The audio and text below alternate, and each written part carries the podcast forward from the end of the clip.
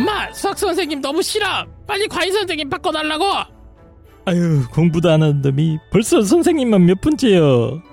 자 14년 전통의 어, 국내 최고의 화상과외 전문 기업 라파에듀입니다. 라파에듀 어, 최근에 어, 프리미엄 과외 서비스를 출시했습니다. 프리미엄 과외 서비스. 어, 이 과외 선생님 구하는 게 정말 하늘의 별따기 아니겠습니까?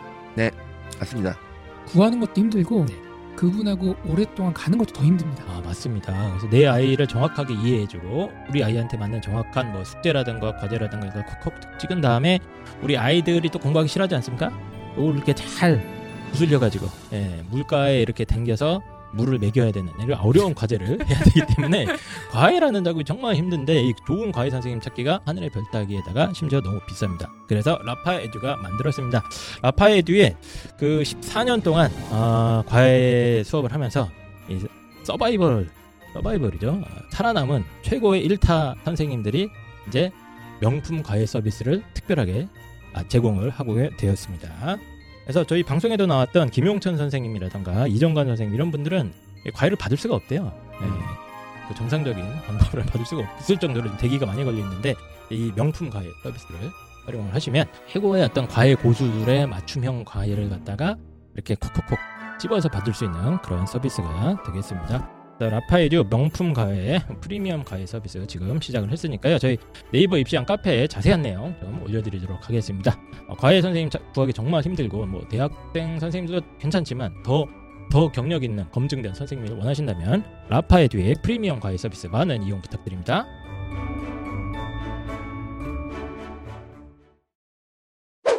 자 오늘은 사연들이 굉장히 다 길어. 깁니다. 근데 제가 이거 요약을 하려다가 못했어요. 좀 나름 의미가 있어서 긴 사연은 그냥 제가 최대한 읽어보겠습니다. 하, 플라워 DDI 77님께서 5월 24일 날 남겨주셨습니다. 문제집 풀고 나서 채점을 매지 않는 중3 아들 어떻게 해야 하나요? 이 어머님이 채점을 맨다라고 표현을 하시더라고요. 채점을 한다는 표현인 것 같습니다. 자, 또 중3 아들입니다. 공부 재능이 있다고 생각되어지고요. 공부 욕심도 있어서 스스로 많이 하고 있어요. 아이가 스스로 생각하기를 국어가 약하다고 생각하고 있어서 초등학교 6학년 때부터 국어 문제집을 많이 풀었어요. 중학교 입학 전까지 중등 국어 순마 주니어 빠작 빠작이 뭐예요? 뭐 하여튼 파트별로 다 풀었어요. 대충 15권은 되는 것 같습니다. 여기까지 제가 사주는 문제집으로 별 불만 없이 풀어서 싸우는 일이 없었어요. 중학교 입학 후에는 윤혜정의 나비 효과 입문편을 사주고 인강을 추천했는데 처음에 두 개, 세 개 듣더니 너무 쉽다고 하기 싫다고 하네요. 제가 아이한테는 국어는 특히 기본 개념부터 탄탄히 해야 한다고 말해도 전혀 듣지를 않아요. 그래서 고등학교 앞 서점에 가서 서점 사장님과 오랜 시간 논의를 한 후 문학, 독서, 이제 문법, 수능 문학, 독서, 문법을 중학교 때 했다는 것 같습니다. 이 문제집을 추천받아서 한 권씩 풀어보겠어요. 중학교 2학년 3월부터는 학원은 영어만 다니는 상황에서 혼자 집에서 국어, 수학, 과학 공부를 하고 있는데요. 국어 문제집을 날마다 풀고 있길래 잘하고 있겠거니 하고 신경을 안 쓰고 있다가 작년 가을에 책장 정리를 하면서 아이가 그동안 푼 문제집을 보고 충격을 받았습니다. 여러 권 문제집들이 채점이 안 돼 있는 겁니다. 이유를 물어보니까 본인이 추구하는 공부 스타일이 있는데 문제집을 처음부터 끝까지 다 풀고 한꺼번에 채점하고 틀린 것을 한꺼번에 고치는 거랍니다. 이상하죠? 근데 문제는 문제집이 끝까지 풀어져 있지 않다는 거예요. 마지막 단어는 안 풀었거나 마지막에 대여섯 장이 안 풀어져 있어요. 끝까지 풀어야 채점을 하는데 끝까지 안 풀어져 있으니까 채점이 안 돼 있는 겁니다. 그런데 그런 문제집이 한두 권이 아니에요. 다 풀었다고 책장에 꽂아 넣었는데 채점이 안 돼 있는 문제집이 어, 대부분 다 그래요. 그때부터 아이랑 끊임없이 싸우고 있습니다. 지금도 아이는 문제집을 풀기만 하고 채점을 안 해요. 그러면 저는 문제집을 찾아서 채점을 해라고 하고 틀린 거 고치라고 해요. 아이는 어차피 다 맞았다고 문제 풀고 해답지 보고 맞은 거 확인했는데 동그라미를 안 친 거라고 그래요.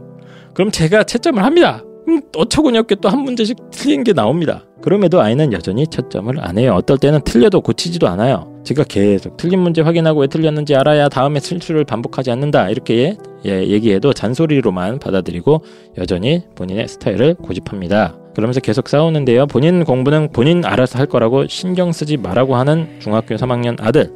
예, 제가 고래고래 쓸려 질려 가면서 채점해 놓으면 틀린 문제도 고치지 않는 아이들 어떻게 해야 될까요? 또 문제가 하나 더 있는데요. 제가 추천하는 국어 개념서는 그냥 거부하고 계속 문제만 문제만 풉니다. 문제집만 푸는데 이게 좋은 공부 방법일까요? 라고 질문을 남겨주셨습니다. 그 다음에 뭐 괄호 열고 고등학교 3학년 모의고사를 풀어봤나 봐요 아이가. 근데 보니까 성적이 뭐 괜찮습니다. 예, 나쁘지 않은데 국어는 이제 네 문제 지문 하나를 못 풀었다는 것 같아요. 시간이 모자라서 네 문제는 못 풀고 푼 문제 중에서는 세 개밖에 안 틀렸습니다. 꽤 잘한 거죠, 그렇죠? 이 정도면 이, 이때 당시 기록으로는 1, 2등급 안에는 확실히 들어왔을 것 같고 뭐 수학은 심지어 시간이 남았답니다. 시간이 남고 22번 한 번만 1번 아 22번 문제 하나 틀리고 나머지 다 맞았다. 그리고 영어는 총 세 문제 틀렸다. 아닌가요? 듣기 평가를 세 개 틀렸네요. 뭐지? 하여튼 영어 듣기 평가 세 개 틀리고 독해 두 개 틀렸으니까 몇 점 나옵니까? 홍프로 님? 2등급입니다. 2등급입니까 이러면? 예. 듣기를 틀리는 게 좀 의아하긴 한데 공부를 못하는 애는 아니고 앞에 보니까 어머님도 공부 재능이 있다 공부 욕심도 있어서 많이 한다 이런 표현도 있습니다 그래서 현재 중3이고 공부도 꽤 잘하는 친구고 열심히 하는 친구인데 이상하게 국어를 특히 문제집을 갖다가 푼 다음에 채점을 안 하고 있다 그리고 기본 개념선 안 보고 문제집 푸는 스타일의 공부만 하고 있고 예, 아이는 뭐 자꾸 자기가 뭐 풀었는데 채점했는데 동그라미를 안 친 거나는 등 뭐 이상한 변명을 하고 있는데 정황상 보면 진짜 채점을 안 하는 것처럼 보입니다. 그래서 이렇게 문제집만 계속 풀면서 채점 안 하는 거 어떻게 해야 되느냐 이런 질문입니다. 일단은 문제집만 풀고 채점을 안 하는 거 이거 교육학적으로 문제가 있는 거 아닙니까? 아이가 주장하는 이거 그 뭐 셀리그만 이런 거 없습니까 이건? 마틴 셀리그만. 아, 예. 그분은 문제집은 터치하지 않으셨고 아, 예. 앞부분입니다. 네. 네.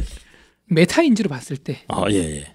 내가 푼 게 맞았는지 음흠. 틀렸는지 내가 뭐가 부족한지 스스로 파악하는 과정이 채점하는 겁니다. 채점을 그쵸? 해야 돼요. 예, 채점 당연히 해야 돼요. 그러니까 예, 채점을 하는 게 사실은 공부의 연장선입니다. 그렇죠. 근데 문제를 막 풀어놓고 채점을 안 한다?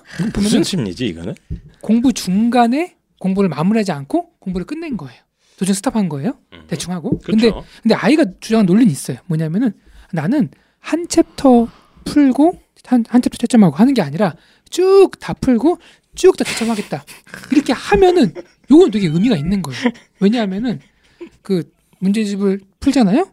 채점하잖아요. 아 그렇게 넘어가면 한 번 보는 거잖아요. 네. 근데 쭉 다 풀고 다시, 다시 채점하면은 봐. 내가 3번이라 그랬지? 생각하게 되고 아, 그럴 수도 있긴 그러니까 있다. 체가 제대로 아, 하면- 긍정적으로 생각하면 제대로 하면은 이렇게 제대로 하- 하면. 제대로 이제 이렇게 할 수도 있으나 끝까지 풀고 저 끝까지 채점을 하면은 한 번으로 두 번 공부한 효과가 있긴 있습니다. 있긴 있으나 이 하면- 지금 그게 아니에요. 그걸 이제 안 한다는 거죠. 하고 있어요 그냥. 네.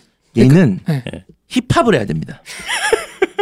힙합은 flex죠. 뭔가 좀 그 사회의 부조리한 면을 아니야 아니야 아니야. 그건 옛날 힙합이고 아, 그래요? 요즘 힙합은 부조리함 그런 거 없어요. 그래? 어. 요즘 힙합은 그냥 flex, 허세 허세. 이런 거거든요. 뭐 금목걸이 자기 차고 과시. 어, 예. 어? 뭐 이런 거죠. 딱 어? 500만 원 돈 뭉치 딱. 딱, 딱 이렇게 올려놓고 어, 뭐 이렇게 어 이게 식- 식당 가서 다 먹지도 못하는데 일단 다 시키고 그냥 한 숟가락씩 먹고 딱 나가고 이런 flex 그게 힙합인가요? 어 이런 힙합 네. 아 근데 이거는 뭔 상관이에요 flex가. 얘가 지금 그렇게 하잖아요 지금 얘가 지금 이게 flex다 그런다 이게 되잖아요 엄마 아 멋이다. 난 채점 안 해. 문제만 풀어. 어?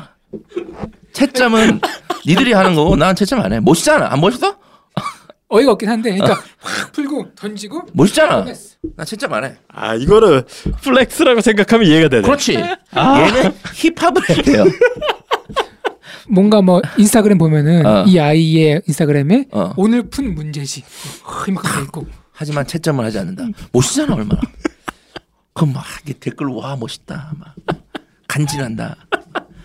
아 저는 이게 어 어쨌든 이해는 안 갑니다. 이 아이의 심리 상태나 이런 것들이 잘은 이해는 안 가고 그냥 약간 이런 생각이 살짝 들었어요. 이렇게 얘가 어렸을 때부터 어, 원래 엄청 착한 애고 말을 잘 듣다가 그렇죠? 예, 주변의 기대에 되게 잘 부응을 하는 친구인 겁니다. 이제 가설입니다. 그래서 자기가 뭔가 이렇게 문제집을 깨작거리고 아니 이렇게 풀고 있으면 아 주변에서 아쟤 또 공부한다. 음. 어 석철이 이제 또 공부한다. 쟤 또. 아유 맛있는 거 먹어야지. 아유 오늘도 공부하니 이거에 너무 아이가 이제 외면적인 거에 이렇게 중독이 된 거죠. 공부 자체보다는. 그래서 그냥 이 공부를 그냥 진지하게 그 내용적인 걸로 접근하기보다는 그냥 약간 양적인 걸로 행위 아, 행위. 앉아서 하는 행위 푸는 걸로 음. 그게 그럼 공부라라고 지금 착각을 하고 있는 게 아닌가. 이 아이. 머릿속에. 네. 그게 이제 반복되다가 보니까 그 뭐 그 무슨 실험이죠? 조건 반사 실험이니까 파블로프입니까? 뭐식인가? 그 밥 주면서 걔한테 종소리 들려주는 거예요? 맞습니다. 아, 그 실험이랑 비슷하게 아이가 자기 머릿속에 음, 난 공부했는데 문제집 풀었는데 이 정도면 나 열심히 한 건데 근데 심지어 성과가 나쁘지 않아. 어. 그러니까 그게 수정이 안 되고 지금 잘못된 공부 방법이 계속 유지가 되고 있는 게 아닌가 이런 생각이 좀 듭니다. 뭐 flex일 수도 있고요. 아, 그럼 이게 어떻게 해야 됩니까? 아 미치겠네. 데뷔 시킵니까? 쇼미더머니? 아이 고등 래퍼 고등 래퍼입니까? 고등 래퍼 예. 나가지 뭐 쇼미더머니 죄송합니다. 고등 래퍼 나가서 거기서 예. 딱 하고 이제 쇼미더머니 나가는 거죠. 네. 얘 어떻게 합니까? 엄마가 매번 채점 해줍니까? 일단 채점을 안 하는 건 문제가 있는 거예요. 네, 진짜 문제. 그거는 저는 문제가 있다고 네. 봅니다. 근데 이제 방금 한희 선생님께서 얘기했듯이 제가 이제 보니까 전 잘 모르겠지만 얘가 초등학교 때부터 이게 문제집을 많이 풀었다 네, 그랬잖아요. 엄청 많이 그러니까 푸네요. 이게 좀 힌트가 되지 않을까. 그러니까 이 아이한테는 문제집을 많이 푼다는 거는 빨리 풀어야 또 많이 푸는 거잖아요. 그렇죠. 그러니까 이 아이한테는 내가 공부하는 것, 내 아이 공부 그리고 공부라는 것의 의미는 문제집을 빨리빨리 해결하는 게 나는 공부다라고 맞아요. 생각하는 걸 수도 있어요. 네. 그 생각이 머릿속에 박힌 어, 것 같아요. 지금. 그러니까 일단은 채점을 하면 오래 걸리잖아요. 한 권 푸는데 채점하고 하고 하면 오래 걸리잖아요. 그러면 내가 여태까지 했던 그 공부 칭찬 이런 게 안 나오니까 일단 빨리 푸는 거야. 음. 일단 쌓아놓고. 그러니까 그래서 지금 얘가 이렇게 하는 게 아닌가. 네, 저도 어? 동감입니다. 네. 해결책 이 어떻게 합니까? 저는 일단 신말이는 얘가 지금 혼공만 계속하고 있잖아요. 그렇죠. 영어만 학원 다니고 네네. 학원을 보내자. 학원을 보내고 얘가 약간 자기 실력에 대한 그게 있습니다 지금 flex가 있어요. 음. 자기가 뭐 윤혜정의 뭐 나비 나비가. 나비? 내가 저런 걸 풀어야 돼? 이런 것 같아. 그렇기 때문에 차라리 얘가 자- 자기의 실력에 대한 그게 있기 때문에 약간 수준을 높여서 그래 너 고3 거 강의 한번 들어봐. 어? 윤혜정 선생님 지루해? 야, 어? 뭐 뭐 머시기 선생님 한번 들어봐. 어? 대성의 누구, 메가의 누구 해갖고 뭐 좀 이 아이가 수준은 조금 높은 강의를 들려준다거나 높은 수준의 개념서를 보여주거나 해갖고 제가 봤을 때는 이 친구는 좀 사교육을 좀 적극적으로 활용을 해서 어, 이 아이의 어떤 공부 방법이나 공부 패턴에 좀 근본적인 수정을 가해야 되지 않을까. 이건 엄마가 혼자 할 수 있는 건 아닌 것 같아요. 저는 얘는 일단 얘는 문제집도 많이 공부량이 많기 때문에 네. 기초학력도 있고 저는 일단은 얘는 괜찮다고 봅니다. 어, 나쁘지 않아요. 나쁘지 않으니까 자 이제는 이제 고등학생이 됐잖아요. 네. 학원을 보내는 것도 저 추천해요. 그 대신 학원을 약간 좀 최상위권 학생들이 모여 있는 그런 맞아요. 클래스를 좀 돼요. 보내면 어 이게 예를 들어서 이제 그 힙합 하는 사람들도 flex flex 해가지고 내가 막 포르쉐 타는데 어 도끼 가면 선글라스, 선글라스 때문에 너무 웃겨. 진짜. 저 그래서 그저 그저 안 보고 있어요. 네. 아, 예. 그래서 이제 그 도끼라는 래퍼는 막 차가 여러 대잖아요. 막 그렇죠. 뭐 롤스 뭐 로이스 롤스, 뭐, 뭐 그러니까 이제. 그런 것들 자꾸 경쟁적으로 하는 거잖아요. 그러니까 자기가 flex지만 갔는데 더 잘하고 나보다 더 뛰어난 맞습니다. 학생들 그런데 걔네들이 오답 노트를 열심히 하고 있다? 그렇죠. 그럼 그러면 약간 좀. 생각이 좀 바뀌지 않을까. 어, 이제 공부라는 것에 대한 어떤 정의가 어, 좀 바뀔 것 같아요. 예. 음, 좀 최상위권을 공부하는 걸 좀 보고 좀 알아. 보고 좀볼수 느끼고 있는 그런 환경. 이 또래의 영향을 많이 받을 나이니까. 네. 자, 홍프로님. 일단은 어머님이 채점을 해주는 건 그만하세요. 이제 네, 맞습니다. 중3이고 어머님이 이제 이 아이의 어떤 공부법이나 그런 거를 관여하는 것도 그만하세요. 음, 아이가 잔소리로만 받아들이고 얘 상당히 똑똑한 애라 본인의 있어요. 공부 스타일을 고집한다. 부모님이 뭔가를 고치려고 그러면 잘 안 돼요. 음, 부모님 말이 틀려서가 아니라 부모 자식 간의 관계는 어떻게 보면은 사랑으로 맺어져야 하는 관계인데 이 훈육으로 맺어지게 되면은 이게 좀 쉽지 않거든요. 음, 저는 웬만하면은 컨설팅이나 이런 음. 걸 활용을 해서 그러니까 부모님이 전달하고자 하는 메시지를 다른 메신저를 통해서 음. 하는 게 훨씬 효과. 이 아이가 지금 채점을 해야 되는 걸 모르지 않아요. 음. 근데 이제 마음이 급하다 보니까 음. 그리고 또는 공부에 대한 개념 자체가 어? 아니, 좀 국어 잘못되어 있는 공부는- 것 같아요. 어. 국어 공부는 읽고 푸는 거 열심히 하고 있는데 왜? 내가 뭐가 문제야? 엄마가 얘기하면 듣질 않는 거야. 아, 그럴 수 있네. 근데 요거를 좀 고쳐주면 저는 어, 어머니 말씀대로 센스가 있으면은 본인이 느끼고 깨닫고 하면은 충분히 변화가 있을 수 있다. 맞습니다. 예. 그래서 개인적으로 저한테 막 컨설팅의 문의가 오는 경우가 있어요. 뭐 구구절절한 사연들이 옵니다. 우리 아이가 이렇고 이렇고 이런데 뭐 어? 한번 만나주세요 해서 제가 가끔 만나보거든요. 네. 그러면은 얘가 열심히 해요. 근데 어이없는 방향으로 열심히 하는 경우가 되게 많아요. 그래서 야, 너 이건 이거 이렇게 하냐? 이거 들어보면은 그냥 어릴 때부터 그렇게 해왔고 그냥 그렇게 하고 있대요. 야 이거 이렇게 하지 말아라 이렇게 해라 조금만 잡아줘도 되게 좋은 그렇죠. 결과가 나타나거든요. 예, 그래서 이 외부의 어떤 예. 컨설팅도 한번 보시면 될 것 같고 다만 여기서 조금 이 어, 다른 분들도 이 채점 안 하는 정도는 아니지만 그 공부를 문제집 푸는 거랑 이렇게 같이 생각하시는 분들이 상당히 많습니다.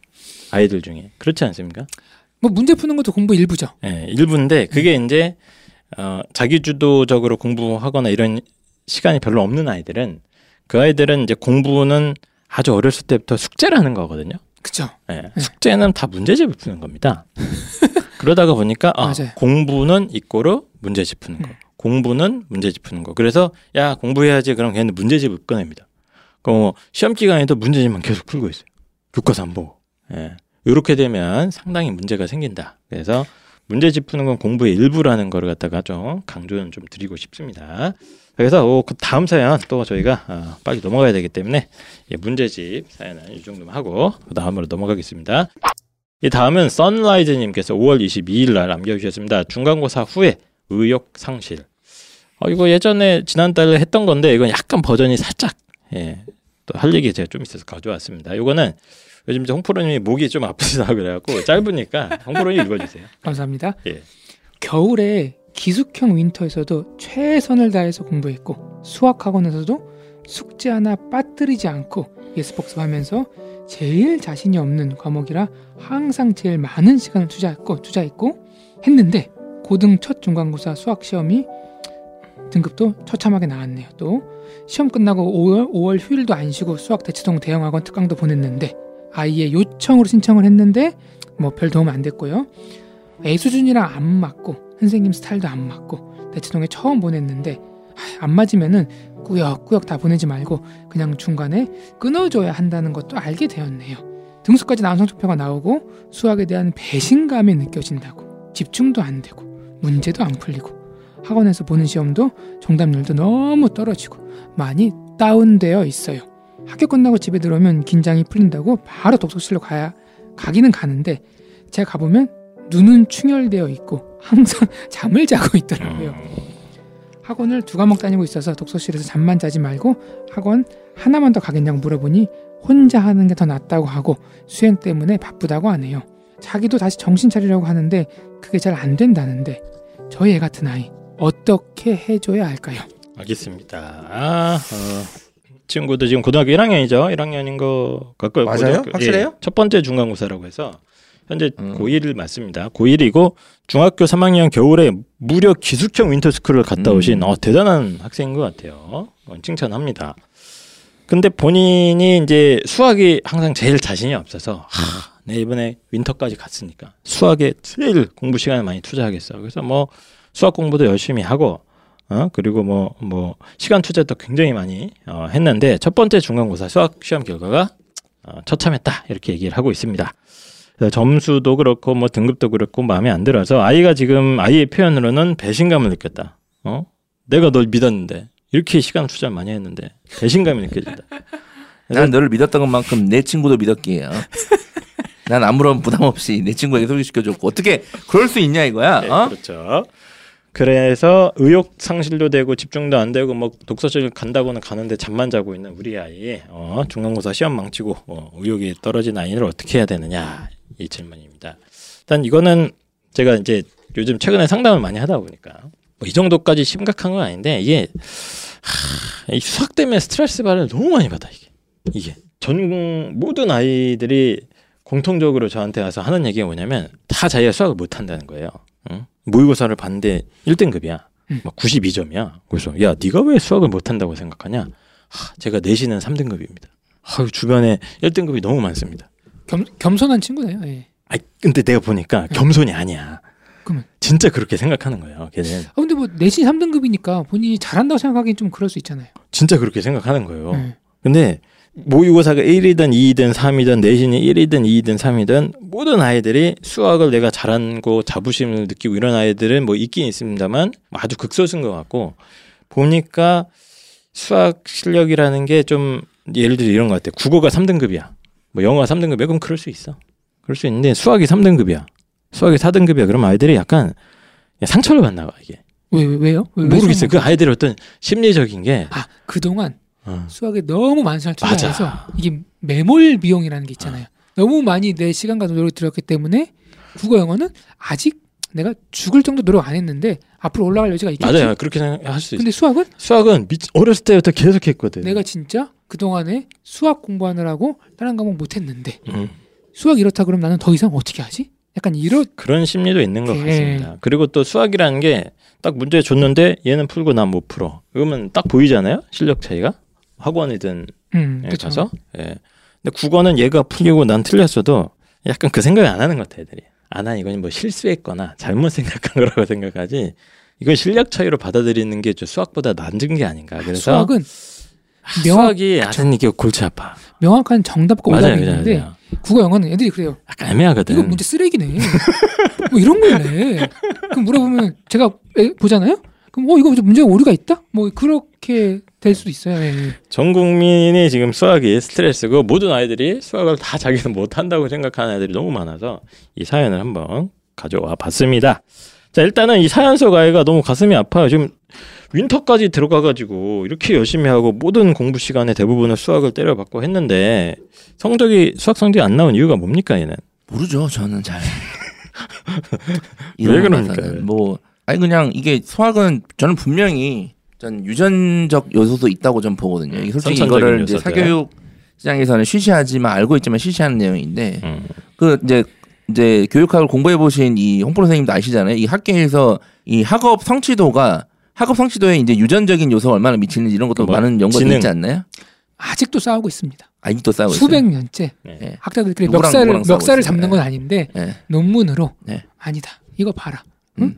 인종, 반대 증거도 있다. 인종, 나이 네. 이거 다 상관관계가 없다. 음. 이거 봐라. 부모님의 학력과 아이의 어떤 수학 성적이 이렇게 상관관계 높다. 막, 이런 이제 네. 싸우고 있습니다. 네. 네. 결국은 이제 타고난 재능 그리고 환경 그리고 아이의 노력 다 이제 믹스된 거죠. 미치된 건데 네. 그나마 그 중에서 그래도 유전적인 요인이 가장 큰게저 수학이라고 보거든요. 음. 이게 선천적인 영향을 받는 과목이 그- 그런 걸 수도 있어요. 어. 그런 걸 수도 있고 뭐 제가 생각하는 원인은 이것만 봐서 잘 모르겠지만 저라면 일단은 체크를 할 것 같아요. 일단은 두 번째로는 얘가 진짜 열심히 한 게 맞나? 어, 그것도 뭐 체크 어. 포인트는 합니다. 다만 이제 열심히 했다고 미, 믿어 주시죠 좀. 그러니까 예, 이렇게 야, 배신감까지 느꼈는데 이 사람아. 앉아 있는 게 열심히 한 건 아니거든요. 어? 그렇긴 그 하죠. 집중력 있게 효율적으로 열심히 했나를 체크를 하시고 또 세 번째는 이건 중요한데 얘가 지금 공부하는 게 자기한테 맞는 공부였는지도 음. 보셔야 돼요. 지금 대치동을 보냈는데 아, 지금 안 맞았다는 거잖아요. 네. 수준이 안 맞 지금 안 되는 거거든요. 그러면 이 아이가 예를 들어서 윈터스쿨도 윈터스쿨도 학생 개인으로 맞춰주지 않아요. 맞아요. 일방 이제 일, 일단 어쨌든 대형 예, 강의니까요. 대형 강의니까 어느 정도 이제 찍어내는 경향이 있거든요. 이제 아이 딱 상황에 맞게 강의가 안 들어가거든요. 사실상 그래서 이 아이가 실력을 정확히 지금 파악 못 하고 있는 게 아닌가 음. 지금. 그러니까 내 실력은 오히려 높거나 아니면 낮은데 이제 아예 좀 하면 안 되는 어떤 공부를 하고 있는 공부를 거한건 아닌가? 이런 것들을 좀 체크를 해봐야 되지 않나. 네. 공부 방법적인 네. 것들. 예. 홍프로님은 타고난 수학적 감각이 부족할 수 있습니다. 네, 내가 바꿀 수가 없고 대신에 하다 보면 감각은 점점점 발달이 됩니다. 네, 그건 이제 그- 꾸준히 하다 보면은 느는 부분이고 수준에 맞지 않는 공부를 하고 있을 가능성도 있습니다. 네. 그것도 확인해 보셔야 되는 거고 저는 한 가지 더 의심스러운 게 열심히 했다 그러는데 그 과정을 보면은 어떻게 열심히 했냐 음. 중요한 거거든요. 예컨대 문제를 푸는데 개념이 헷갈려. 아씨 잘 모르겠네. 앞에 가서 개념을 보고 와. 그리고 문제를 풀어. 아하 이거구나 넘어갑니다. 이런 공부가 있어요. 네. 또는 문제를 푸는데 하, 잘 모르겠어. 그래서 뭐 강의나 해설지를 봐. 네. 어 이거구나 넘어가. 이런 공부는 사실상 많이 해도 생각만큼 실력을 올리지 못합니다. 오. 그런데 그냥 답 보고 찍 넘어가는 거. 근데 아이들이 이게 공부라고 생각을 하고 이렇게들 많이 합니다. 어, 어 그러면 문제 풀다가 잘 모르는 거 나오면 해설지 보고 강의 듣고 넘어가는 거지 뭐 뭐가 문제입니까? 첫 번째 개념을 잘 모르잖아요. 예. 그러니까 내가 개념을 장착한 게 아니야. 문제 풀다가 막혀. 그럼 어떻게 해야 되냐면은 가서 개념이나 원리나 공식을 다시 정리하고 내 걸로 만들고 나서 음. 그다음 문제를 풀어야 되는데 아 이게 뭐였지? 앞에 쓱 보고 와서 이렇게 푼다는 거예요. 음. 일종의 오픈북이에요. 정답지 펴놓고 이렇게 공부하는 거거든요. 네. 그 단어장 찾아가면서 독해하는 거예요. 진짜 저렇게 하는 데 많이 있습니다. 나나 저런 대학교 때. 오픈북 진짜 싫어했거든요. 네. 예. 그리고 네. 요, 요런 공부가 있고 두 번째 좋아했을 것 같아. 아니 진짜 오히려 더 더 힘들었어 너 open book 책. 책이 아, 책안 그러니까 갖고. 갔지. 책을 open book- 보고 하는 게 더 힘들어. open book 테스트인데 책 안 갖고 내 갔지. 맘대로 써야 되는데. 네, 죄송합니다. winter school 예. 열심히 듣잖아요. 사실 보세요. 어떤 개념이나 원리나 공식이 있습니다. 근데 그거를 학생이 하, 이렇게 원리를 이해해 가면서 아 이건 뭐고 저건 뭐지? 아, 아 이게 그거구나가 아니라 음. 이걸 다 누가 해주는 거죠? 선생님 이제 해설을 해주시죠. 설명을. 그러니까 이 모든 쫙. 이 모든 궁금증과 문제 해결의 과정과 사유의 과정을 강사가 다 해줍니다. 음. 복잡한 개념과 복잡한 문제를 그리고 깔끔하게 아이들에게 쉽게 한 방에 해결해 줍니다. 그럼 아이들은 듣고 와 아, 화나옵니다. 내가 이해됐어. 야 야, 저거 풀어서 낼 거야. 저거구나. 근데 재밌는 게 강사라는 역할은 복잡하고 어려운 걸 어떻게 설명해 줘야 되는 거죠? 최대한 좀 알기 쉽게. 쉽고 예, 간단하게. 예, 예. 그럼 아이가 아이 입장에서는 복잡하고 이러한 개념을 스스로 간단하게 정리할 수 있는 경험과 기회를 박탈당하는 겁니다. 오히려 스스로 할 생각이 없 시간이 없었다. 네. 어. 그러면 이제 이게 쌓이고 쌓이고 쌓이다 보면은 아이는 그 다음부터 어 음. 어려운 문제가 나왔어 모르는 게 나왔어 그럼 이거를 스스로 해결해 그동안 봤던 경험이 없잖아요 네. 이렇게 되는 겁니다 음. 그래서 그동안 열심히 했지만 결과는 안 좋은 친구들을 보면 아마 아. 타고난 수학적 감각 수준에 맞지 않는 공부 음. 실력을 근본적으로 올리는 공부가 아니라 네. 당장 당장 정답만 찾아가는 공부를 네. 했을 가능성이 저는 꽤 높다고 봅니다 어, 어유, 그 홍프로님이 또 아주 좋은 지적도 해주신 것 같고요. 하, 근데 저는 이제 두 분 말씀도 다 맞는데 저는 이 아이가 왜 이 성적이 나온지 알고 있습니다.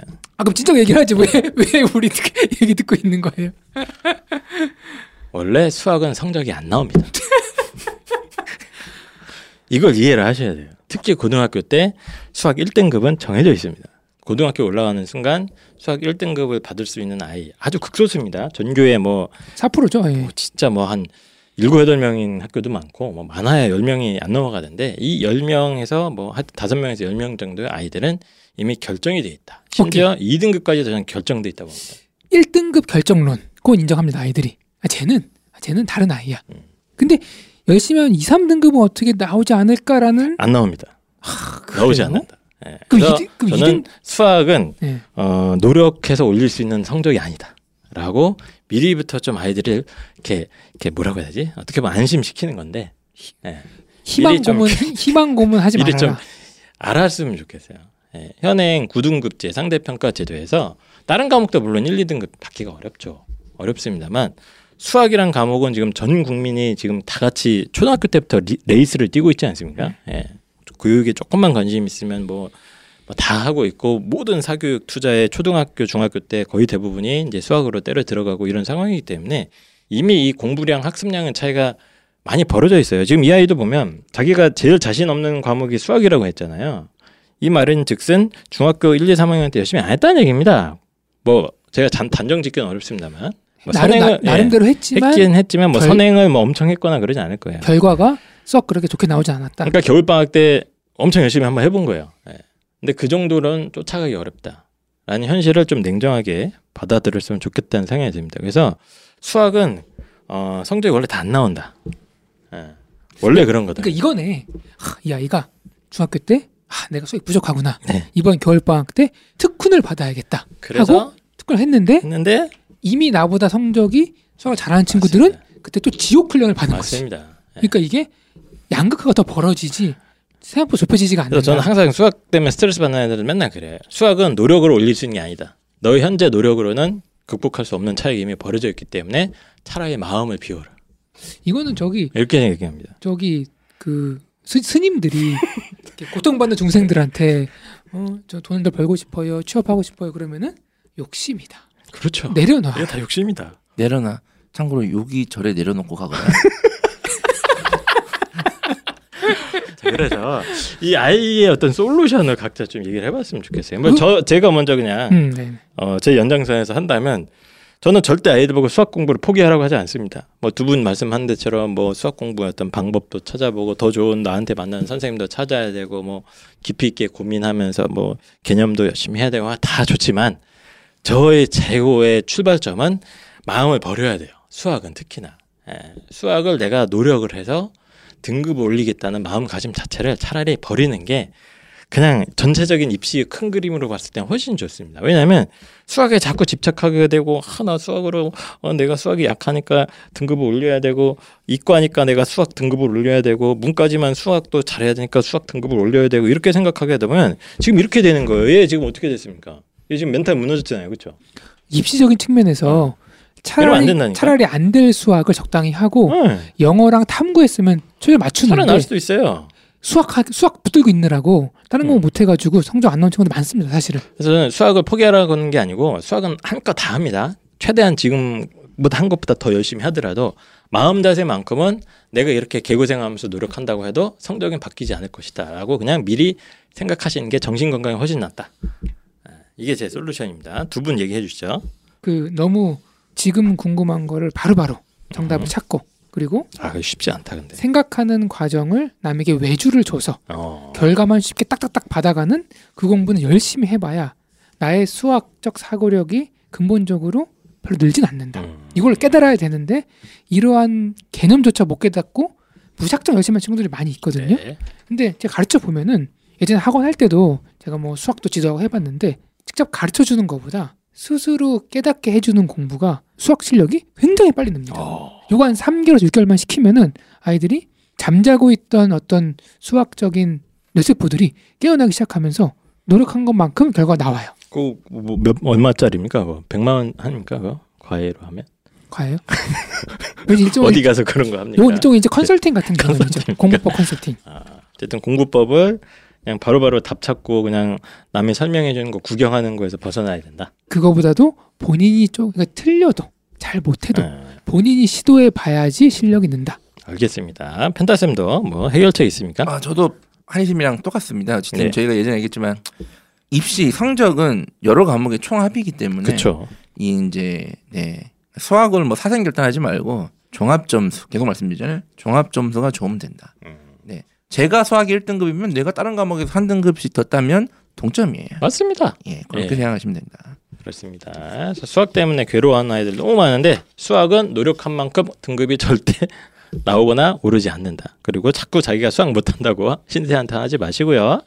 예, 다른 과목에서 승부를 보면 되는 거니까. 근데 이제 한희쌤 말은 수학을 잘하는 아이들이 모여 있는 학교는 맞지만 근데 남희정 선생님도 얘기하셨잖아요. 수학 이라는 학문은 태생적인 게 맞죠. 제가 봐도 과학도 그렇고 수학도 그렇고 천재 한 명이 그 기술을 진보시키잖아요. 오, 그죠? 네. 근데 그 입시 입시에서의 수학은 한 만큼 어느 정도는 돼요. 그래서 네. 뭐 수학 뭐 다 무조건 포기시키지 말고 아니, 저는 뭐 포기하라는 게 네, 절대 뭐, 아니에요. 그러니까 네. 최선을 다해서 수학 공부에 시간 투자는 거의 뭐 전 국민이 40% 50%를 네. 때려박잖아요. 사교육이나 뭐 사교육이나 그거 하지 말라는 게 아니라 마음가짐은 네. 이렇게 한다고 성적이 오른다는 기대 자체를 차라리 버리는 게 낫다. 네. 괜히 마음 쓰고 있으면 이렇게 멘탈이 무너진다. 요 말씀을 드리고 싶습니다. 그래서 수학 공부 열심히 하시되 너무 성적 안 나온다고 슬퍼하지 말자. 이게 제 아, 생각입니다. 왜? 원래 수학은 그런 거다. 받아들이시면 마음이 편해집니다. 자, 그럼 그 다음 과목으로 넘어가겠습니다. 자, 오늘의 마지막 사연인데 이것도 조금 길어요. 긴데 제가 줄어 부르다가 그냥 다 읽기로 했습니다. 다람쥐 콩콩님 5월 17일 올려주셨고요. 제목은 제 입을 꼬매버리고 싶네요. 예. 얼마 얼마나 한탄스러우면 입을 꼬매버리고 이거 싶다. 보이세요, 근데? 보여요 다. 아 보여요? 네. 제가 읽을까요, 그냥? 네. 제가 읽을. 제가 읽을까요? 아, 네. 네. 펜타서 읽어주세요. 자, 안녕하세요. 인천에 살고 있는 고2 딸내미 엄마입니다. 큰아이 대학 보내고 한숨 둘러보니 작은 아이가 또 수험생이 되어 있네요. 제 작은 딸아이 성향 좀 들어주세요. 제 작은 딸내미는 중학교까지 학업 스트레스 없이 수학학원 하나 겨우 다니며 즐겁게 인생을 살던 아이입니다. 운이 좋아 잘 찍는 건지 자기 말로는 수업 때 집중하면 대충 기억이 다 남는다고 큰 노력 없이 중등 내내 거의 전과목 올백으로 나름 중학교에서는 우등생 소리 들었습니다. 그런 아이가 집 근처 일반 여고를 가게 되었는데요. 아이는 자기 언니가 다니는 땡땡 대학을 목표로 고등생활을 열심히 하겠다고 다짐했답니다. 그리고 시간이 흘러 울 둘째 정신 차려보니 벌써 고2입니다. 고1 때 처음으로 독서실 가고 영어 국어 학원 다녀보며 나름 지금껏 인생과는 다르게 공부 좀 하더라고요. 그러나 역시 중딩 때 거품이 껴져 있었는지 1학년 1학기 때는 2점 초반 등급 맞고 2학기 때 2점 중반 등급으로 1학년을 마감했습니다. 그리고 겨울방학 중학교 때 버릇이 나오더라고요. 하루 종일 TV 보고 밤늦게까지 핸드폰 보고 아침에 늦잠 자고 아이고. 독서실은 돈만 날리고 처음에는 달래도 보고 응원도 하고 진짜 간도 빼줄 듯이 어르고 달래서 며칠 정신 챙겨 놓으면 다시 제자리. 저도 화가 나서 터져버렸네요. 너 그런 식으로 하면 땡땡 대학은 택도 없다. 아니 인서울도 힘들다. 정신 차려라. 지금 성적으로는 집 근처 대학이 딱이다. 라고 협박 아닌 협박을 했네요. 집 근처 대학? 좋아요. 가깝고. 예전 명성도 있고.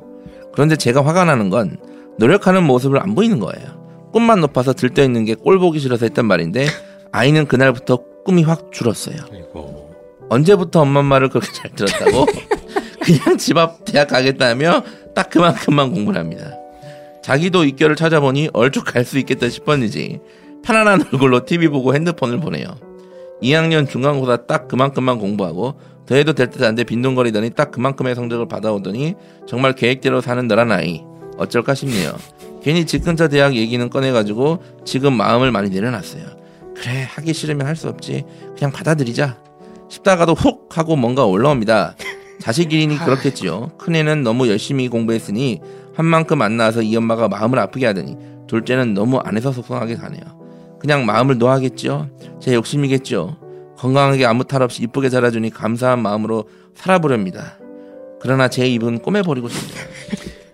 네, 그렇습니다. 그래서 일단 상황을 한번 요약을 해보면 아, 현재 지금 고등학교 2학년이죠, 그렇죠? 여학생이고 인천 지역이라는 힌트가 있고요. 중학교 때는 뭐 거의 올백 맞을 정도로 최상위권이었다가 고등학교 1학년 때는 뭐 이것도 나쁜 성적은 아니에요. 2등급 네. 초중반이니까 또 나름 상위 한 10% 근처에서 왔다 갔다 하는 그런 성적이긴 합니다. 그랬던 아이가 갑자기 고등학교 1학년 겨울방학 때 놀기 시작한 거예요. 예, 그래서 맨날 늦잠 자고 밤늦게까지 뭐 TV 보고 핸드폰 보고 하는 걸 보고 어머님이 이제 어, 분노, 예, 제가 왜 또 저러지 하면서 멘탈을 못 잡고 어, 너 그런 식으로 하면 네가 가려고 하는 땡땡 대학이 어딜까요? 하여튼 뭐뭐 대학 지금 언니가 여기 다닌다 그랬죠, 그렇죠? 언니가 다니고 있는 이 대학은 택도 없다. 너 인서울도 힘들다. 그냥 집 근처 여기 가라.라고 이 진천에 집 근처 갈 만한 대학 인하대밖에 없죠 사실은 인천대. 그럴 것 예. 같아요. 거기나 가라 했더니 그럼 나 거기 갈게. 인천대 인하대를 말하는 것 같진 않아요. 거기 같은데요. 거기 같은데요? 예, 진짜요? 예. 어, 요즘 인천대 인하대 가기 쉽지 않은데요? 아, 쉽지 않은데 이 아이가 지금 2등급 대라고 그러니까 했잖아요. 인천 인천대 인하대 2등급 대면 선택지가 많거든요. 예, 갈 수 있는 네. 과들이 있죠. 그러니까 그걸 보고 아이가 어? 그럼 나 현상 유지만 하면 되는구나. 그러니까 애가 빨리 깨달은 거지.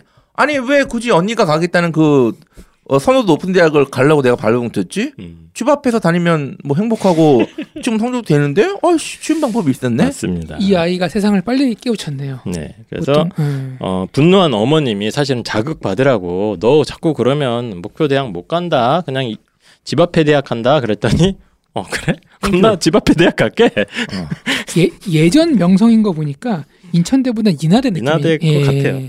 어, 인하대가 매우 좋은 대학입니다. 저는 되게 좋은 대학이라고 생각을 하는데 이제 요즘 아이들이 서울에 대한 선호도가 워낙 높기 때문에 이제 요즘 아이들한테 뭐 인하대 갈래, 뭐 서울에 있는 무슨 대학 갈래 그러면 제 생각으로는 당연히 인하대 가야 되는데 서울에 있는 대학을 선택하는 경우가 많더라고요. 사실 뭐 인하대 공대 같은 경우는 거의 인서울이에요. 예. 제 예전에 인하대 간지 한 20년 넘었거든요. 근데 지난주에 인하대 앞을 지나갈 일이 있었어요. 오, 아침. 오. 근데 지하철도 생겼고 어, 장난 아닙니다. 그리고 와 여기 뭐 먹자골목 장난 아니더라고요. 네. 예. 근데 어쨌든 딸의 딸의 관점에서는 그럼 나 그냥 지역에 있는 근데 이게 인하대인지 몰라요. 그냥 X 대 X 대학이라고 하겠습니다. 이 대학 갈래 하고 선언해 버리고 공부도 대충 대충 하면서 약간 파업을 하고 있는 그런 상황인 것 같습니다. 그래서 홧김에 어머님이 한 말 한마디에 어, 더 삐져서 공부 안 하고 있는 이 고등학교 2학년 여자아이를 어떻게 해야 되느냐라는 아, 어머님이 얼마나 답답하셨으면 내 입을 꼬매버리고 싶어요라고 생각을 하시는 것 같습니다. 근데 이제 궁금한 게 네네. 지금 1학기 때 2점 초반, 2학기 때 2점 중반이잖아요. 네. 이대로 가면은 뭐 2학년 때 1학기 때 2점 후반 뭐 떨어질 수도 있죠 더. 이렇게 네. 떨어졌다 그래도 갈 수 있습니까? 인천대 인하들을? 이제 점점 확률이 떨어지죠. 선택지가 좀 네. 줄어들죠 이제. 과가 이제 제한돼 좀, 있죠. 예, 제한되거나. 지금 어머님 걱정은 사실 이, 이렇게 하면은 그마저도 못 갈 수 있다라는 불안감도 있겠죠? 것도 있고 음. 이제 자식이는 아이가 좀 더 열심히 욕심을 내서 해줬으면 좋겠는데 음. 자기가 말을 한 거를 오히려 무기 방패 삼아서 공부를 안 하는 이제 변명거리를 자꾸 쓰니까 엄마는 아 그 말을 내가 안 했어야 되는데 주워 담았어야 되는데라고 좀 죄책감도 살짝 있으신 것 같습니다. 큰애는. 지금 서울에서 그래도 열심히 했다니까 선호도가 높은 대학을 다니고 있는 것으로 추정이 되고 네, 네. 둘째 아이가 공부를 큰애 같지는 않았지만 그래도 중학교 때 올백이 나올. 정도 그러니까 머리는 어느 정도 좋았다고 생각하니까 분명히 기대가 있었을 거야 이 맞습니다. 엄마가 기대가 어? 있는 거죠. 기대가 있는데 이런 상황에서 성적이 떨어지고 괜히 이제 이 아이가 이런 판단을 내가 이렇게 발언한 것 때문에 그런 게 아닌가 하는 네. 어떤 그런 자책감 맞습니다. 뭐 이런 것 같아요. 어쨌든. 네. 근데 저는 결론부터 말씀드리면 저는 어머니가 한 말 때문에 이 아이가 이렇게 했다고 생각하지는 않습니다. 아, 저도 동감입니다. 예. 일단 그것부터 얘기를 해야 되는데 이 아이가 지금 어머님이 한 마디 한 것 때문에 나 공부 안 해. 이거 아닌 것 같아요. 야, 너. 그럴 거면 여긴 옆에 대학 가. 그래. 갈게. 그러면 거기. 어, 근데 성적이 돼? 어, 갈게. 간다고. 막 이런 거로 저는 아니라고 봐요. 엄마. 아니 그렇게 엄마 말을 잘 들을 정도의 효녀면 맞죠. 네, 저는 그렇게 생각하지 않습니다. 예, 그런 것 같진 않고, 그러니까 어머님이 한 말 때문에 아이가 지금 더 이렇게 됐다라고 저는 생각은 안 하는 것 같고, 이 아이가 지금 상황을 좀 분석을 해봐야 될 것 같은데, 얘가 그래도 1학년 때는 뭐 독서실도 다니려고 하고 조금 하다가 갑자기 겨울방학 때 전체적인 생활 패턴이 게 무너진 거 아닙니까? 이거 뭐 왜 그런 겁니까 이게 지금?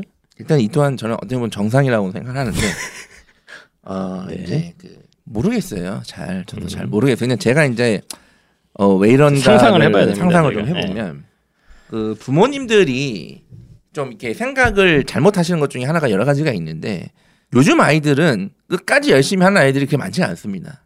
저희 때야 뭐 수능으로 오- 오면 올수록 계속 열심히 하고 머리 밀고 뭐 더 이상 머리 밀 게 없으니까 이제 뭐 다리털도 밀고 뭐 하지 않습니까 이렇게 어? 아, 그러니까 이제 우리 옛날 사람들이 예. 입시는 끝까지 계속 막- 학년이 예. 올라갈수록 학교가 거듭될수록 열심히 하는 게 아니에요. 음. 요즘 아이들은 제가 말씀드린 지금 대입은 2학년 끝나면 거의 끝나는 시스템이고 그리고 요즘 학생들은 생각보다 이 현실 파악을 빠르게 합니다. 아 정보도 많고 예. 검색하면 금방 금방 나오니까 목표 학교 당연히 있었죠. 근데 목표 학교라는 건 대부분 못 가는 학교가 목표 학교라고 제가 늘 말씀드리지 않습니까? 음. 그러니까 목표 학교잖아요. 근데 그 목표 학교를 가는 학생들보다 못 가는 애들이 훨씬 더 많죠. 근데 현실 타협을 3학년 여름 되면 사실 거의 대부분 한다고 보고요. 일반고에서는. 어? 그리고 요즘은 그게 더 빨라지고 있을 뿐이에요. 그게 2학년, 1학년 이런 식으로 좀 빨라지고 있는 상황에서 이 아이는 일단 첫 번째 아이가 성실하게 공부를 해서 중학교 때 성적을 잘 맞은 아이는 아니었어요. 그렇죠 그럼 보통 성실하지 않은 아이들은 고등학교 때 무너지는 게 좀 일반적인 패턴입니다. 요즘에. 대부분이죠. 예. 두 번째는 아이가 나름대로 하긴 했는데 성적이 2등급 대예요. 네. 그러니까 저는 이 성적이 되게 좋다고 생각하지만 당연히 엄마나 이 아이가 언니가 다니는 목표 대학 기준으로 봤으면 낮을 거예요. 근데 네. 이 아이는 나름대로 한다고 했는데 성적이 안될것 안 나오니까 물론 야 네가 이거 잠깐 한다고 야 계속 꾸준히 했어야지가 되지만 어쨌든 아이 입장에서 나름 한다고 했어요. 왜냐하면 자기는 그 전까지는 열심히 안 하고 반짝이는 어떤 그런 창의성을 가지고 공부를 했단 말이야. 근데 네. 성적이 나왔고 자기 나름대로는 진짜 열심히 한 걸 거야. 네. 근데 성적이 이렇게 안 나오니까 아, 거기 속상했구나. 예, 그냥 뭐 이거밖에 안 되는 거보다 어? 음. 내가 봤을 땐좀 현실 판단을 빠르게 빠르게 하고 있는 상황에서 엄마가 거기나 가라고 했는데 마침 생각해 보니까 아니 이 대학도 좋은데 내성적으로 되네? 그럼 이렇게 된 게 아닌가 좀 종합적으로. 네. 홍프로님이 보시기에 우리 사연 속의 여학생은 어, 왜 이런 겁니까? 지금 학부모님들 네. 저희 세대를 포함해서 잘 모르는 게 있어요. 아, 또 뭐죠? 인간의 한계가 있습니다. 아 인간의 한계. 어떤 목표를 어. 정해서 내가 다른 거를 다 사념, 네. 개인사 생활을 다 이제 누르고 그걸 위해서 매진할 수 있는 기간의 한계가 있습니다. 그게 네. 몇 개월이라고 보세요? 아, 그러니까 아 내가 오늘부터 뭘 해야지라고 굳게 마음 먹고 음. 막 이렇게 의지를 가지고 자기 통제를 하는 기간. 네네 그렇죠. 그렇죠. 아, 그 그게 그때 평균적으로 평- 예. 30일입니다. 성경에 나와 있습니다. 예, 예수님께서 광야에서 그 사단과 마귀들과 싸우고 물도 안 마시고 버틴 40일 아니야? 40일인가? 네. 네, 어쨌든 40일 성경에서는 네. 네, 어쨌든 물은 마셨나 모르겠는데 기억이 잘 안 나네요. 네. 돌이켜 보면은 지금 부모님 세대는 고2, 고3 때 스퍼트를 한 세대예요. 그렇죠. 고2 겨울 방학 때부터 부모님 아니라 우리도 그랬잖아. 아, 다 우리도. 그랬지. 그러니까 정말 고통스러웠지만 견디고 했던 게 1년이니까 참은 거예요. 음. 또는 몇 개월, 10개월 정도. 네. 이게 넘어가잖아요. 못 견딥니다. 어. 그 신림동에 네. 사법고시 준비하는 명문대 학생들 네. 장수생들 있잖아요. 그렇게 PC방 당구장 노래방에 간다 그러더라고요. 그렇죠. 못 견딘대요. 어. 자기 통제된 삶을 그 올림픽 준비한 선수들 인생 10년, 15년 걸고 준비하잖아요. 올림픽 준비하는데 그렇게 도망친대요. 음. 그걸 못 견뎌요. 그런 프로들도 아. 어. 그러니까 지금 이 학생들도 부모님이 어릴 때부터 열심히 하면은 좋지만 그거에 대한 부작용도 있습니다. 음. 언젠가 언제까지 얘가 이렇게 열심히 할 수가 없는 거예요.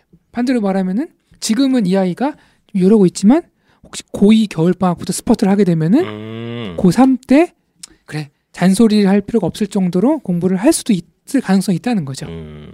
그런 거 한 측면을 말씀드리고 싶고 음. 그러니까 누구나 다 이제 뭐 한계가 이미 정해져 있는데 이 아이는 한 한계가 온 것 같기도 하다.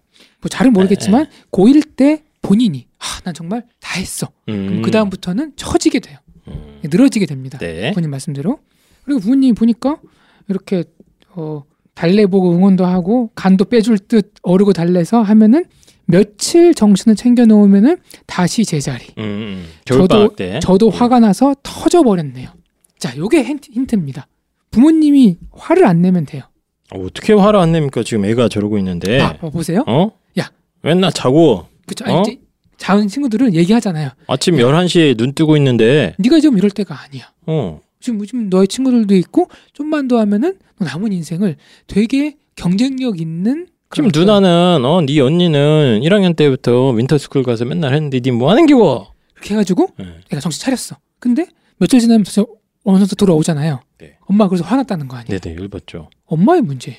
무슨 엄마가 문제입니까? 애가 문제지. 화를 안 내고 폭발 안 하면 되잖아. 아, 엄마가 괜히 쓸데없이 화를 낸 거다. 이렇게 하는 거죠. 얘기하면서 어? 3일 뒤에 한 번 더 해야지. 딱 이렇게 마음을 먹는 겁니다. 아 어차피 얘가 3일은 정신을 차리니까. 그렇죠. 3일 주기로 한 번씩. 요걸 제가 3일 주기로 한 번씩. 작심 삼일 전략이라고 제가 부릅니다. 그러니까 뭔가 말해서 누가 누가 뭐, 뭐 이것도 뭐 마틴 셀리그만이 만든 겁니까?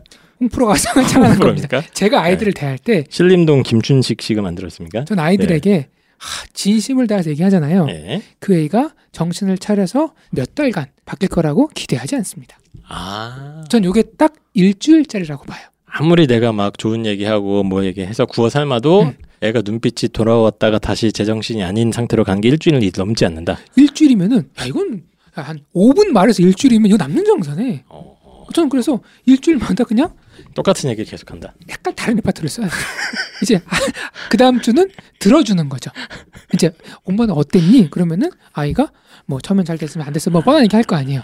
들어주고 아 그래 다 그러는 그러는데 이게 뭐 좀 응원해주고 또 한 그 다음 주 지나면 너무 엉망이 됐어. 그럼 또 한 번 또 따끔하게 해주고 음, 이렇게 부모님이 뭔가 한 번의 교화로 아이들을 바꾸겠다는 그 생각 자체가 비현실적인 기대가 저는 그게 오히려 이 비현실적이다. 사단이라고 봐요. 아, 이거 아 이거 좋네. 3일마다 일주일마다 그냥 어른으로서 어. 아니 다시 지난번 5월 월간 상담소는 홍프로님이 좀 이상했거든요. 근데 오늘은 전체적으로 어, 솔루션들이 상당히 괜찮습니다. 어, 어머님이 지금 이 상황상으로 하다가 지쳐서 어머님도 몇 번 어르고 달래다가 한번 화를 냈는데 폭발한 그때 한번 참고 그때 참고 조금 욱하지만 받아주면서 또 그냥 계속 이제 잔소리 살짝 해주면서 이렇게 했으면 그게 욱할 게 아니라니까요. 아, 얘기했잖아. 펜타그 선생님이 그 가게 털고 소화기 뿌리는 중학생. 자기 아버지 차이냥 유유히 들어가서 몰고 나오는 차량 절도 중학생들이 즐비한 상황에서 우리 아이는 얘기하니까 어 그렇게 하네. 물론 오래 안 가지. 근데 어떤 아이는 제가 그 동영상을 네이버 카, 아. 입시한 카페 대문에 걸어놓겠습니다. 네, 어머님들이 많은 어머님들 그 영상을 보면서 마음의 위안을 아 우리 애는 저 정도는 아니잖아. 그런 것도 있어요. 예. 근데 그건 교육적으로 좋지 않아. 그렇게 걸어놓는 거냐. 그렇게. 게임하다가 만나가지고 현피 뜨는 것도 있고 막 애들이 다양하거든요. 근데 그 그러니까 뭐 그런 걸 비- 비교할 게 아니라 얘기해도 들은 척도 안 하고 문쾅 그런 애들도 있는데 그런 애들도 있어요. 근데 어, 얘는 얘는 그래도 정신을 살짝 차렸다가 돌아가네 다시. 하잖아.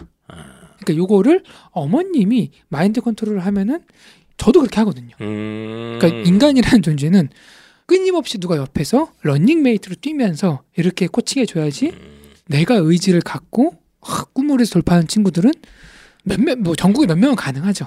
대부분의 우리의 인간은 그 한계가 있으니까 그거를 이해하고 이렇게 지금 고이면 이제 딱 어머님이 1년 반만 고생하시면은 그렇죠. 거의 이제 네. 뭐 입시 레이스의 마지막이니까 음. 마무리를 그렇게 하시라. 그러면은 남은 인생 여행 다니시면서 음. 자식들이 이제 어, 좋은 대학교 다니고 성공하는 걸 보면서 뿌듯한 노후를 그러니까 일단 일단 상황으로 들어오면 이 아이가 일단 한계에 어느 정도 부딪힌 건 같고 그렇죠. 나름대로 한계를 부딪혔는데 그래서 좀 힘든 게 있었는데 자기는 해야 된다고 생각은 하는 것 같아요. 그러니까 엄마가 뭐라고 잔소리하면은 갔다가 왔다 갔다 하다가 어머님이 이제 못 참고 폭발하자 이 아이도 이제 좀 정서적으로 예, 삐뚤어지는 거죠. 삐뚤어진 예. 거구나. 아, 알겠습니다. 뭐, 뭐 저는 뭐 개인적으로 쭉 보면서 이 아이가 어쨌든 뭔가 스트레스 받는 요인이 있을 것 같다는 이제 추정은 하고 있고 그게 아마 펜타킬 선생님이 얘기했던 게 되게 맞을 것 같아요. 그 이 아이가 나름 열심히 한다고 했는데 약간 성적이 자기 생각만큼 안 나왔던 거야. 근데 이제 중학교 때 자기는 거의 전교 1등 했으니까 살짝 자존심이 상하면서 아씨, 그러니까 오히려 공부 되게 잘하고 싶고 승부욕 넘치는 아이들이 성적이 마음먹은 만큼 안 나오면 회피하는 애들 있거든요. 여우의 심포도 예. 고 이제 맞아요, 맞아요. 우아죠. 네. 사실은 내가 언니가 다니는 대학보다 사실 더 잘 가고 싶을 수가 있어요. 얘는 더 좋은 데 가고 싶기도 하고 막 그랬는데 원래 욕심은 그 정도인데 오히려 거기도 못 가게 생겼으니까 아이씨 안 해 막 이런 느낌일 가능성이 좀 있습니다. 그래서 형이나 언니 오빠 누나가 좋은 대학교에 가잖아요. 음, 그러면 그 동생들은 스트레스 받죠. 예체능으로 빠지는 경우가 예, 많습니다. 예, 예. 그런 아예 그냥 있어요. 다른 트랙으로 예. 가버리는 거예요. 예. 왜냐면은 정말 열심히 해봤자 저걸 뛰어넘기는 쉽지 않거든. 그래서 네. 제가 봤을 때도 이 아이가 어쨌든 겨울 방학쯤에 한번 큰 스트레스가 내적으로 왔었는데 그게 제대로 해소가 안 되고 오히려 엄마와 관계 속에서 틀어지니까 약간 더 이제 삐뚤어져 있는 그리고 뭐 삐져 엄, 있는 엄청난 문제라기보다는 아까 얘기했다시피 한자 혈기왕성한 나이에 하고 싶은 거를 다 억제하고 그렇죠. 하기 싫은 걸 음. 시키면은 지쳐요. 예. 하다 보면 이게 지치고 능률도 안 오르고 그럴 때가 있습니다. 자 그러면 얘 어떻게 합니까 지금 삐져갖고 어? 공부 안 한다고 문 닫고 있는데 이제 어떻게 합니까 얘? 자 솔루션 갑니다. 제가 얘기한 게 솔루션 아니에요? 지금 홍콩 쌤이 얘기한 게? 어떻게 해야 되는지. 전제 나름대로 솔루션이죠. 근데 얘가 이미 얘가 삐져갖고 들어가 있는데 전 두 가지를 화를 먼저 내버렸어 내가. 하나 예. 너 어떻게 합니까? 작심삼일 전략으로 간다. 아 작심삼일 전략. 이제 오늘부터 자 그래 맞아. 어차피 쟤는 3일 이상 안 한다. 음. 나는 솔직히 제가 들어본 전략 중에 작심 삼일 전략이 제일 쓸모없는 전략이라고 생각하거든요. 왜냐하면 아니 그 작심 삼일 전략이 홍프로 선생님이 개발한 게 아니라 많잖아요. 작심 삼일을 계속 3일마다 한 번씩 하면 된다. 그렇죠. 맞아. 요 천재 아닙니까 그게 천재? 도대체 뭐야? 그게 말장난도 아니고. 어? 아니 아까 저기 뭐야 그 성취도를 감을 느끼게 해준다 그 있잖아요. 예. 음. 그게 지금 이 아이한테 필요한 거라고 좀 보는데 그 어, 얘기를 하셔야지. 오히려. 어 오히려 아, 근데 그 제가 봤을 때는 작심삼일 한번 일단 얘기해 주시죠. 이 얘기 다 했잖아요. 얘기를 했는데 뭘 또 얘기를 해? 작심삼일을 3일마다 하면 3일마다 한 된다고. 번씩 잔소리를 한다. 그러니까 잔, 잔소리라 그러면 안 돼요. 이게 어, 아니, 그러니까 대화에 이게 지금 대화가 필요해 얘랑. 아니 아니. 그 내가 봤을 때는 대화가 필요합니다. 우리 자동차에 기름 넣잖아요. 네. 기름 넣으면은 차 가죠. 3일에 한 번씩. 서잖아요. 그때 차 가다가 차 선다고 분노합니까? 기름 다 먹었잖아. 쓰는 겁니다. 네. 뭐 사람을 움직이는 거는 동력이에요. 그 동력을 주는 방법에 있어서 뭐 꿈, 동기, 뭐 잔소리 여러 가지가 있지만 부모님이 그런 거를 한번 줄 때마다 뭐 앉을 수는 없어요. 근데 얘가 지금 네. 마음이 좀 삐뚤어져 있기 때문에 뭐 말만 하면 나 그냥 뭐 무슨 대학 갈 거야 막 이럴 아, 수 있단 말이야. 부모님이 직접 하기 힘들 수 있어요. 어떻게 하란 말이야, 그러면 이거. 저는 요거를 작심삼일을 외주로 돌립니다. 컨설팅이죠. 컨설팅을 아, 한 방학 때 분기별로 야 멋있다. 한 번씩 가서 3일 천하 컨설팅 어때? 컨설팅 명도 바꿔 김옥균으로 이름을 어떻게? 너무 그건 부담스러우니까 그러니까 뭐 컨설턴트 김옥균입니다. 3일은 바꿔드립니다 이렇게 예. 하는 거예요. 네. 그래서 이제 한 3개월 단위로 갑신정변 네. 컨설팅이에요 뭐야? 바보의 역입니까? 아 너무 모르겠다. 희화하지 아, 마세요. 진, 진지합니다. 예. 아이 지금 미래에 걸린 일인데 그래서 근데 이게 똑같은 얘기도 부모님이 하잖아요. 아이가 귀를 닫아요. 음, 그런데 이제 그 전문가가 지원해주면은 아이가 듣고 바뀔 수도 있고 알겠습니다. 그런 거. 활용하시면 좋을 것 같아요. 네. 저는 일단 어머니께서 이 아이가 일단 일단은 언니는 잊으세요. 언니 이렇게 내 배에서 낳은 자식인데 어쩜 이렇게 다를까 이런 얘기 많이 하시잖아요. 아. 그냥 다른 다른, 다른. 인격체입니다. 네. 다른 인격체. 어? 언니는 이 정도 대학 갔는데 일단 이 생각을 버리세요. 음. 얘가 당장 내일 어, 무인 정보를 털 수도 있다. 이런 생각까지 하세요. 그냥 아예 다른 존재다라고 일단 먼저 생각을 하시고 네. 오늘 그 다음에 중학교 때 한망 거에 비해서 잘 나왔다는 것도 잊으세요. 일단 그것도 음, 중학교 때 성적도 이제 잊어라. 잊으세요. 그냥 이 아이는 1학년 때 맞은 성적, 특히 1학년 2학기 때 맞은 성적이 이 아이인 거예요. 음, 일단 그거를. 기준으로 삼는 거를 추천합니다. 네. 그러니까 뭐 목표 대학, 뭐 언니가 가는 대학, 뭐 동네 대학 이런 거 다 잊으시고 아 얘는 1학년 2학기 성적이 얘구나라고 음. 먼저 생각을 하세요. 그 다음에 네. 이 아이한테는 그 성취감을 주는 게 전 좋을 것 같아요. 왜냐하면 이 아이가 기본적으로 안 하려고 하는 아이도 아니야. 음, 그래요. 어? 안 하려고 하는 아이도 아닌데 근데 그 이제 포기가 빠른 아이들이 있단 말이야. 나 예전에 철권 할 때도 100원 넣어서 해보고 아 이건 고수다 그러면 그만 포기하는 애들 많거든. 네네. 나 같은 사람 계속 동전 넣거든 이때까지 일단. 네.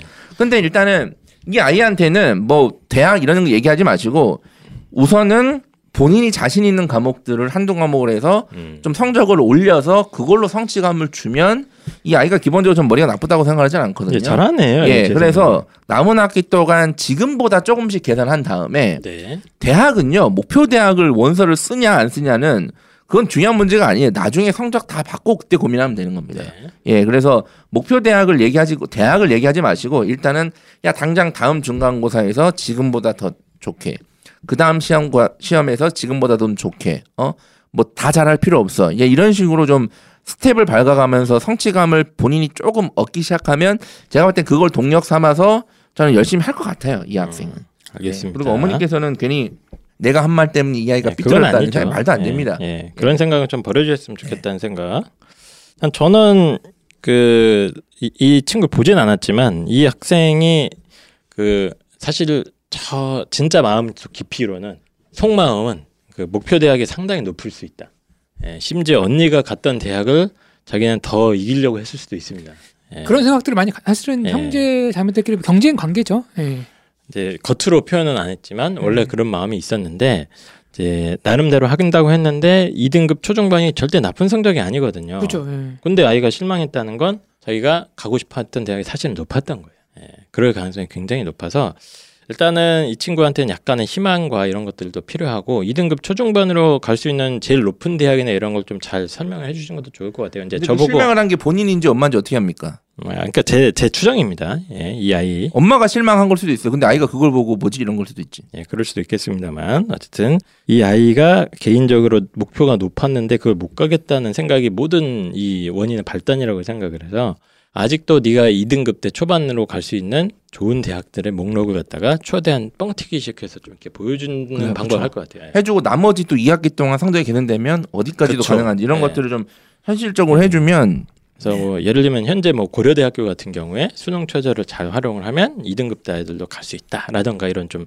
객관적인 정보를 잘 이렇게 해서 그리고 얘가 지금 절대 못한 게 아니에요. 예, 못하는 게 아니고 제가 추정컨대 이 친구가 이제 공부 방법이나 뭐 생활 습관이 이런 게 조금 아쉬울 것 같아서 이제 그런 어 평소에 독서실 가서 공부하기라든가 겨울 방학 때도 얘가 제가 봤을 때는 무너진 게 집에 있어서 그런 거거든요. 바로 그냥 관리형 독서실을 때려 넣고 이런 식으로 해가지고 생활 습관 잡아주고 하시면 분명히 성적 반등 효과는 있을 것 같다. 그래서 아이가 실제로는 높은 대학 가고 싶어할 용- 그 가능성이 저는 있기 때문에 그걸 잘 좀 이렇게 활용해서 사실은 너 여기 갈 수 있다.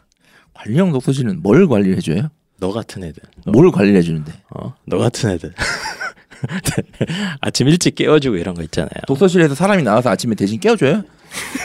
그러면 아, 그런 거 인정. 만들자. 그럼 인정. 그런 거 하나 만들자. 뭐 가장 큰 게 그거예요. 자고 있는 아이 흔들어 깨워준다. 그렇습니다. 이거, 예. 이거 관리해주는 거죠. 내가. 때는 그 정도는 안 돼. 좀 강력하게 가야 돼. 막 참을 확 뿌려버린다든가. 어? 전기로 지집니다. 어. 그거는 옛날에 우리 그. 있었잖아. 떡깍 떡깍 하는 거. 뉴스에 나오고 싶대. 하는 거. 뉴스에? 죄송합니다. 알겠습니다. 그래서 다람쥐 콩콩님 뭐 상황 살짝 아이가 어두운 시기가 올 수가 있어요. 언제든지 올 수가 있는데 누구든지 어, 성적이 좋건 나쁘든 이 시기가 오는데 어, 분명히 이 아이는 좀 희망이 잘 주면 어, 넌 좋은데 네가 가고 싶어하는데 이렇게 이렇게 하면 갈 수 있다는 방법만 알려주면 다시 잘 돌아오지 않을까. 그래서 대화를 좀 많이 해주시고 어머님도 어, 뭐 입을 꺼내 꼬매실 필요는 없고요. 어, 미안하다고 사과하시면 되잖아요. 엄마가 그렇게 얘기했던 건 미안하다. 미안하다고 사과할 것도 아니에요. 뭐 그런 얘기 할 수도 있죠. 뭐. 뭐, 예. 그거 왜좀 사과합니까? 그러면 거기 대학 다니는 애들은 뭔데요? 아니요 엄마가 홧김에 그랬는데 엄마가 진심은 그게 아니었다. 예. 그럼 뭐 진심은 사과하시고요. 아, 사과할 필요도 없다고 보는데 저 그걸 사과하면 더 이상해지는데요, 그걸? 아 저는 그냥 대화를 많이 했으면 좋겠어요. 이 아이가 지금 속마음이 감춰져 있는 느낌이 나서 그런 생각을 어느 정도 강제력도. 필요하다. 예. 예. 독서실은 강제로 계속 보내셔라. 뭐 이 정도 솔루션 드리고 힘들면 이런 애들은 이제 컨설팅이 답이다. 저도 그렇게 생각을 합니다. 자 그래서 어, 여섯 개의 사연 쭉 다뤘는데 이번에 5월달에 되게 재밌는 사연이 많았어요. 근데 한 한 네 다섯 개 정도가 더 있었는데 제가 이거는 최대한 빠르게 다시 한 7월 전에 아 그렇게 하면 안 예, 되고 하던가 그럼 차라리 따로 해야 될 것 같아. 이번에는 월강 상단을 2주 연속을 해요 그냥 그런 것도 원예편으로. 나쁘지 않은데 한번 생각을 해보겠습니다. 다들 예. 그런 식으로 좋은 사연이 많이 들어왔는데 다 다루지 못해서 아쉬웠다 이런 말씀 드리겠습니다. 아 이제 또 기말고사 기간이고 좀 있으면 이제 여름방학 다가오고 어, 입시의 시계가 빠르게 돌아가고 있는 것 같습니다. 아, 저 입시왕도 지금 또 여름방학 준비 슬슬 들어가느라 바쁘고 또 저희가 상담 시즌 돌아오지 않습니까? 그럼 보통 방송을 잘 못해요 저희가. 예, 그래서 최선을 다해서 방송을 열심히 해보도록 하겠습니다. 어, 두 분도 또 마지막으로 마무리 한 말씀 해주시죠. 부모님들 만나보면은 자책하시는 분이 종종 계세요. 음, 아, 내가 그동안 너무 푸시를 해서 음, 내가 그동안 너무 애를 방목을 해서 이렇게 되었다. 제가 아이를 만나보잖아요. 그렇게 안 했어도 그 부모님이 했던 거에 반대로 했어도 크게 달라지지 않았을 거라는 느낌을 많이 받아요. 그러니까 그런 거에 대한 부모님의 어떤 그 과거에 대한 교육 방향의 후회, 뭐 자책 이런 거 하지 않으셔도 됩니다. 네, 알겠습니다. 성격은 내 탓 성적은 네 탓. 알겠습니다. 네. 알겠습니다. 어, 오늘 선글라스를 끼고 방송에 참여해주신 홍프로, 아, 홍프로님이란다. 펜타키 선생님, 그리고 이제 홍프로님, 진심으로 감사드리고, 저희는 또 다음 주에 더 좋은 방송으로 찾아뵙도록 하겠습니다. 그러면, 안녕! 감사합니다.